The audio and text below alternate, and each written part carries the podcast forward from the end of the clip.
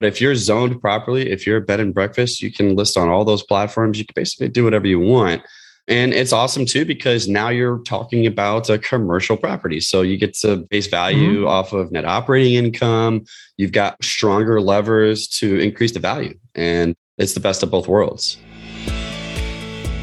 Your network is your net worth. Come listen to some of the most successful people I know share invaluable knowledge, stories, and advice in real estate, business, and beyond. This is Weiss Advice. Whether you want to take your business or personal life to the next level, look no further. Welcome back to another episode of Weiss Advice. I am your host, as always, Yonah Weiss, on this lovely journey we like to call a podcast here with another incredible guest, Sean DiMartile. What is going on from sunny San Diego? Hey, what's going on, Yonah? It's good morning so far. It's going to be a bright, sunny day in San Diego, as always. So I'm happy, man. As always, that's absolutely. I actually yeah. lived, lived, in San Diego for a few years. Don't know if you knew that, but I did not. Went to SDSU of all places. Oh, very cool. That's a beautiful college. It is. It wasn't when I was there. I mean, it oh, was. Oh, really? But I mean, they did in the last twenty years. I mean, I was there over 20 years ago. They did a lot of upgrades to the groundskeeping and things like that. But it was. Yeah, yeah. It was a nice place. At least you were in San Diego, man. I mean, hard to beat. definitely hard to beat. One of the most beautiful cities in America that I've spent time in. So definitely love it there. And you're there full time investing in real estate, but I would imagine not so much in San Diego. Would I be correct in assuming that? You're correct. All of my properties are outside of San Diego, with the exception of one, which is my primary residence. That's a duplex that I turned into an Airbnb. Oh, cool. So you're renting out one side of it as an Airbnb? I'm actually renting out both now, oh, both oh, cool. sides now. Yeah. So I got that initially with VA loan a couple years ago, but now both sides are being rented out as an Airbnb. But that's the only like really dabbling I've done in San Diego real estate because it's kind of nuts here, obviously. Gotcha. So before we get into the thick of it, I want to do give a little introduction and give our listeners a bit of context. Who is this Sean DiMartile we're talking to? First of all, he is the host co-host, I should say, of one of my favorite podcasts. Guys, if you are listening to this and you want to find another great real estate podcast, check out the Multifamily Takeoff podcast. Definitely one of my favorites out there. He is the co-founder of Pac 3 Capital. It's a multifamily investment company. They've done a bunch of deals with his partners and investing in mostly multifamily, right? That's right. We're just now dabbling into the boutique hotel space, but pretty much our whole portfolio is multifamily. Yeah. Awesome. And you mentioned in passing, you got your previous property with a VA loan. So give us a little background. Obviously, it sounds like you did some service. Tell us how you got started in real estate and what that transition was like. Yeah. So, you know, if you go back, I did five years as an air traffic controller in the United States Navy, which is what initially brought me out here to San Diego. And I got into the real estate space because I had a friend that was a real estate agent and I was grabbing coffee with him one time.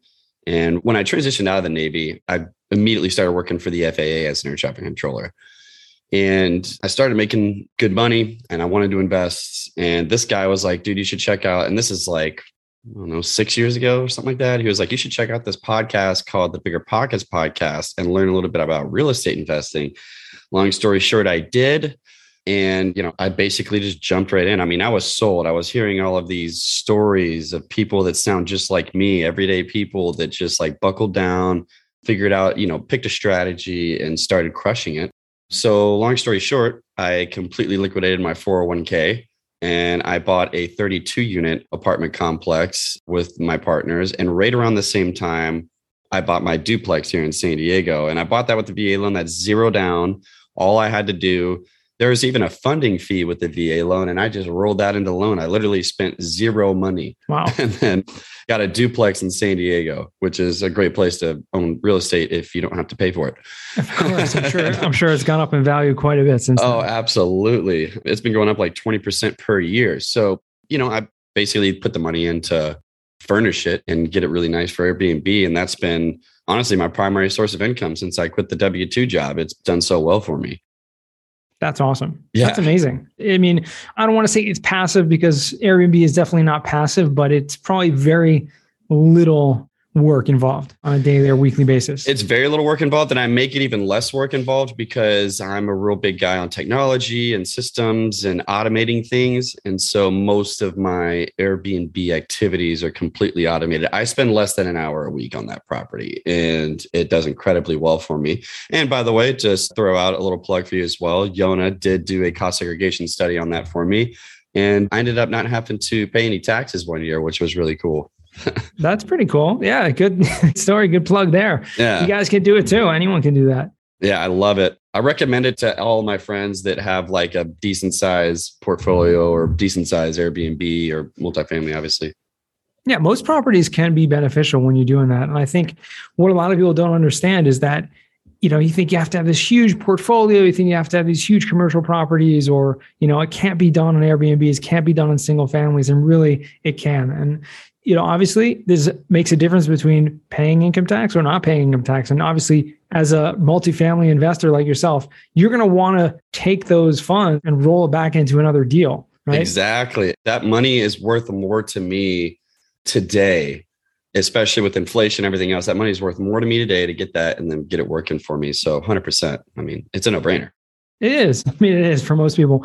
What are you focusing on now? Like, is there one thing more than anything else? You mentioned the boutique hotel space you're looking into. Obviously, your main focus has been the multifamily, raise some money. I've seen a couple deals you guys closed on recently. Mm-hmm. Is there a main focus or are you kind of doing a few different things at once? The main focus has shifted to boutique hotels for sure. And honestly, away from multifamily for now. And that's just because that's where we see easy opportunity right now you're well aware that multifamily has been absolutely on fire for like right. the past several years. A lot of capital has been drawn to it, and the demand is through the roof, especially in the competitive markets. And you know, it went from okay, you got to underwrite 100 deals to find five good ones, make offers on them, and maybe get one. And then it went to like 200, and now like 500. And it's just so hard to find those good deals that meet the returns that the investors are now used to. And so we've been doing the my partners and I, we have several Airbnbs. I have Airbnbs in Kentucky and Indianapolis. And we're like, okay, we started looking at these boutique hotels because a lot of municipalities are banning Airbnbs, yeah, restricting right. them severely. But if you get these boutique hotels, you know, we're talking like five unit to 10 unit hotels, sometimes a little bigger, that are like cute bed and breakfast already. They don't look mm-hmm. like a rundown Motel 6 kind of a thing and they're value add opportunities. I mean, you can buy these things and operate them as Airbnbs on the Airbnb mm. platform. You can renovate them and you can have just incredible cash flow. And the cool thing about it is you can find these deals just on LoopNet. I mean, it's like nobody cares about them for the most part. Like there's not a lot of people gunning for these things. Wow. And so you know, we're starting to see these opportunities and like multifamily has been really tough for us, but we're just saying, hey, let's take what the defense has given us and go where the opportunity is. And so that's where we're focusing right now. That's awesome. We actually had Stacy Conti. I don't know if you know her, but she was on the podcast about a month ago and she did a similar thing. And it was really interesting because specifically in markets that banned Airbnbs or banned, uh, you know, these, but if you have a hotel that is zoned for that purpose, you can kind of bypass that restriction, right? Exactly. And that's the exact strategy we're doing. You can find these markets where they have like really restricted bans. There's not a whole lot of Airbnb listings. And those are the most perfect markets to find those in because, yeah, you're zoned properly, you're ready for it. People need those. Like the California coast has been a haven and an amazing place to own an Airbnb when before the mm. bans. And even San Diego is getting Airbnbs severely restricted. Wow. So those kind of markets, I mean, if you can pick up something that makes sense, like, yeah, it's just, you'll crush it. That's so interesting. And you can still list them on the Airbnb platform? Yeah, you can still list them on the Airbnb platform. And because really what these rules that the cities are putting in place are you know they'll require you to have a permit for any stay that's less than right. 30 days things like right. that. But if you're zoned properly if you're a bed and breakfast you can list on all those platforms. You can basically do whatever you want. And it's awesome too because now you're talking about a commercial property. So you get to base value mm-hmm. off of net operating income. You've got stronger levers to increase the value. And it's the best of both worlds Hundred percent. It sounds like an awesome opportunity. And when Stacy mentioned that oh, last month, I was like, "This is a great idea." Now you're telling me about it. I'm like, "Okay, I gotta switch focuses here. Yeah. Find some." And deals. one of the things I love about it too is like you know, multifamily. A great type of property to get is the value add. You can right. find maybe a mom and pop owner that's had this family owned property for a long time, and they haven't really kept up to speed with their finger on the pulse of how to really optimize their apartment and so those are always the best deals to get because you can get it and do all sorts of things to raise the NOI. The same thing with these boutique hotels. I mean, we're purchasing one right now in Northern California, and it's a 10 unit right on the beach. And this guy's owned it since 2003. It's been his only investment in real estate, and he doesn't even have any idea really how to run it. Literally at dinner, he wanted to get dinner with us, told us what their average occupancy was, and he says, I don't even know if that's good and so you could find these kinds of operators that aren't really, you know, taking it super seriously. They don't really understand the right. business side of it. They just have a website where people can go, you know, book on the website without putting it on Airbnb and things like that. So there's just so much value add you can find. That's so cool. That is awesome. It's amazing how you kind of stumbled upon this because you know, being focused on multifamily for a long time. Obviously, you said you had some Airbnbs, so that was a little bit of focus. I'm sure you saw the value and the cash flow that was coming from those properties. But I mean, were your partners interested in this before, or they were like hesitant because they're like, "Well, no, we're multifamily guys. This is what we should be doing." No, we were all sort of jumped on it. Like once the idea like clicked, we have one guy. I don't know if you know a Dave Acosta. That yeah, sure. yeah, and him and his wife got a property in North Carolina on the beach and that was one of the things that I really was the catalyst because we're like, okay, wait a second. We are talking to him like, you know, this doesn't sound like a great idea because we've been doing these Airbnbs and city after city is banning them. And then once Airbnb, or excuse me, once San Diego announced their, you know, new restrictive laws that aren't outright banning them, but making them super strict, that's when we start talking about it more. And then it didn't take long to start underwriting a couple properties and realizing the kind of value that was there. But like, yeah, it's really just the best of both worlds, man. And that security is something that I'm looking for now because when I quit my W 2 job, the short term rentals have been my main source of mm-hmm. supporting my everyday life. Because as you know, yeah. you've got you know these big multifamily properties, you really make the money at the end. Right. The big pop when you sell it, you'll get some decent cash flow, but it's not like anything that's going to make you super wealthy just off of cash flow alone. But these short term rentals are kind of the reverse. They're very heavy cash flow, and you can support a lifestyle with not as many of them. Mm-hmm. And so, with the Airbnb laws constantly changing, that can make me nervous. But if I've got these boutique hotels that I know are a safe place for me to rely on that cash flow, makes me feel a little bit better about it. 100%. Are you running these as investments like syndications as well, bringing in investors? Yeah, so interesting. We've been actually doing some creative ways of acquiring them. So, take for example this Northern California property. We got 70% seller finance, and then the rest of the capital we needed for renovations and for the remaining 30%, we found a one check investor as like a debt investor. Oh, interesting. So to speak. So, that was a kind of unique setup, but we will be syndicating more of them, subsequent ones. We're actually looking at a place right now in Washington State in wine country in an area where Airbnbs are completely banned, which I love. And it's really close to the wineries, has a little wedding venue on it. And that one I think we will syndicate if we acquire it. So yeah, I mean, we're setting them up in very similar ways. Syndications, you know, setting it up just like we would a multifamily. That's so interesting. I'm curious to, you know, from the consumer standpoint, when people who are used to traveling and they're looking for places to get away and looking for Airbnbs, and then all of a sudden there come these government bans, and I'm sure there are people still doing it, you know, and going to put up with the fines or whatever, just as their business model. People always do that. But, you know, people are pulling back. I mean, are there, from a consumer standpoint, are people just not even I would think people would stop looking in those places for Airbnbs right, if they know that there's going to be bans placed upon them. I think that's a good question, but you know, honestly, I think that most of the consumers they have no idea where the bans are or really follow that. And Looking pretty much, a good like, place to get away. Exactly, and pretty much like you said. I mean, virtually any place you go try to look, you're still going to find some Airbnbs, some short-term rentals. I think that cities are still trying to figure out the best way to really regulate it because mm-hmm. they're putting in these these regulations but it's a tough thing to monitor. And really, the only way, in my opinion, that you're going to be able to is if you get Airbnb on board mm-hmm. and you have them, you know, verifying your license and or you know using software to figure that out, which I think is coming. San Diego, with their regulations, that's something that I believe is going to be happening. But you know, and from the consumer standpoint, even when it comes to the boutique hotel spot, I mean, really with Airbnbs, you're looking for a unique stay. Most people are looking for something bigger and better than a hotel. Yeah. The cool thing about these bed and breakfasts and boutique hotels is they typically, the ones we're looking at, have kitchens mm-hmm. or at least a small kitchen and stuff. They still are accomplishing what people are looking for in the sense of more than just two queen beds with a TV in a hotel room. You know, it's still more than that.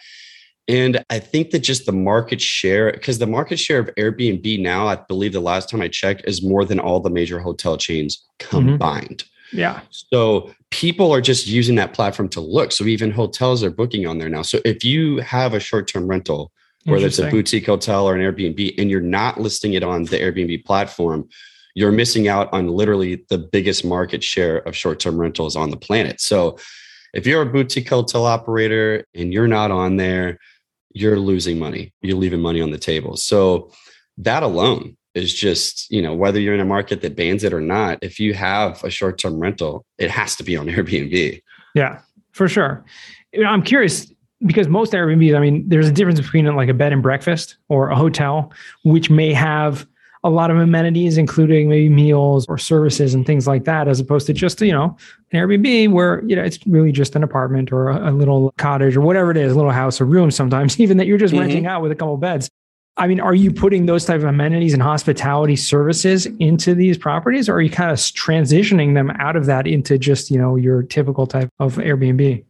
Absolutely right. We are taking these and making them more of an Airbnb experience. So the Northern California property is a great example.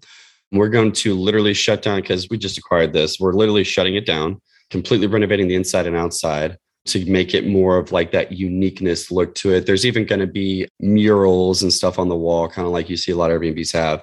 The outdoor area is going to be decked out with fire pits and all kinds of cool furniture, two hot tubs, shipping container pool with a window looking out to the ocean. So it's going to have a lot of these cool little things that people are getting used to finding in Airbnbs. Mm-hmm. On the inside, there's even going to be like a Nintendo video game system with games, more unique little yeah. things that you're not finding in hotels. And we're completely converting all 10 units to self check-in style, which Airbnb people are used to, right? right. You're not, you don't want to go get a key. You just mm-hmm. want to completely self check in. So all the doors have their own entry with a keypad lock, all that kind of stuff. So basically, the only thing that makes it feel a little bit more like that bed and breakfast or boutique hotel is the fact that there's 10 units all in on one building right. which we can't get away from. But aside from that we're trying to still provide that super cool airbnb experience. Gotcha.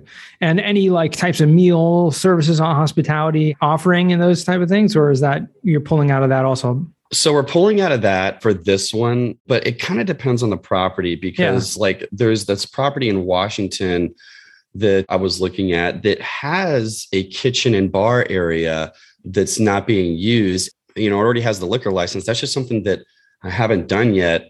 And I plan on trying to see if I could find, you know, some type of a small bar, somebody that would be willing to uh, lease that right. and operate themselves because that mm. is something that I've never been in the restaurant industry or food and right. beverage industry. I would need somebody else to completely take over that. But yeah, another it's space, business. it's a whole different business and a really hard one. Yeah.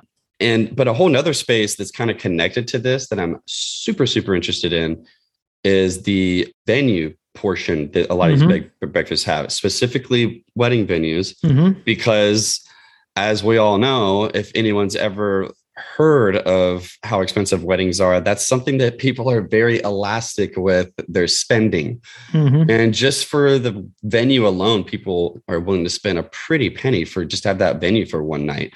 Right. So this is also something that I like when I find these little bed and breakfasts that have that because I want to get in that part of the business too. Yeah, sure. And you can people can turn it into a whole experience. You know, you bring a whole group and rent out the whole place. Happy to connect you with Josh McCallan, who is great in that space. He had him on the podcast a while back as well. Oh, really? He's got a couple venues like that, great in the hospitality space. And you know, wedding venues and things like that. Also, he's got a winery, so it's a similar type space. Yeah, it's really cool. And you know, something that I realized is that a lot of these vent places, specifically wedding venues, I mean, they're booked out for like yeah. two years, man. Like there is in most markets that I've kind of just dabbled in and called a lot of different venues and stuff. There seems to be enough demand in the market without sufficient supply to be able to support more of these places operating. Sure. So it makes sense to me. Absolutely. It's great when you find places like this and just trying to, your brain starts thinking, well, how can I run this? And how can I bring more revenue in? How can I, you know, make this, bring this to the market in a different kind of unique way? So that's awesome. Yeah. It's fun. It's honestly kind of fun. And the possibilities seem to be endless if you could just be a little bit creative and bring in. And I'm trying to also think of who, not how. Great book, mm-hmm. by the way.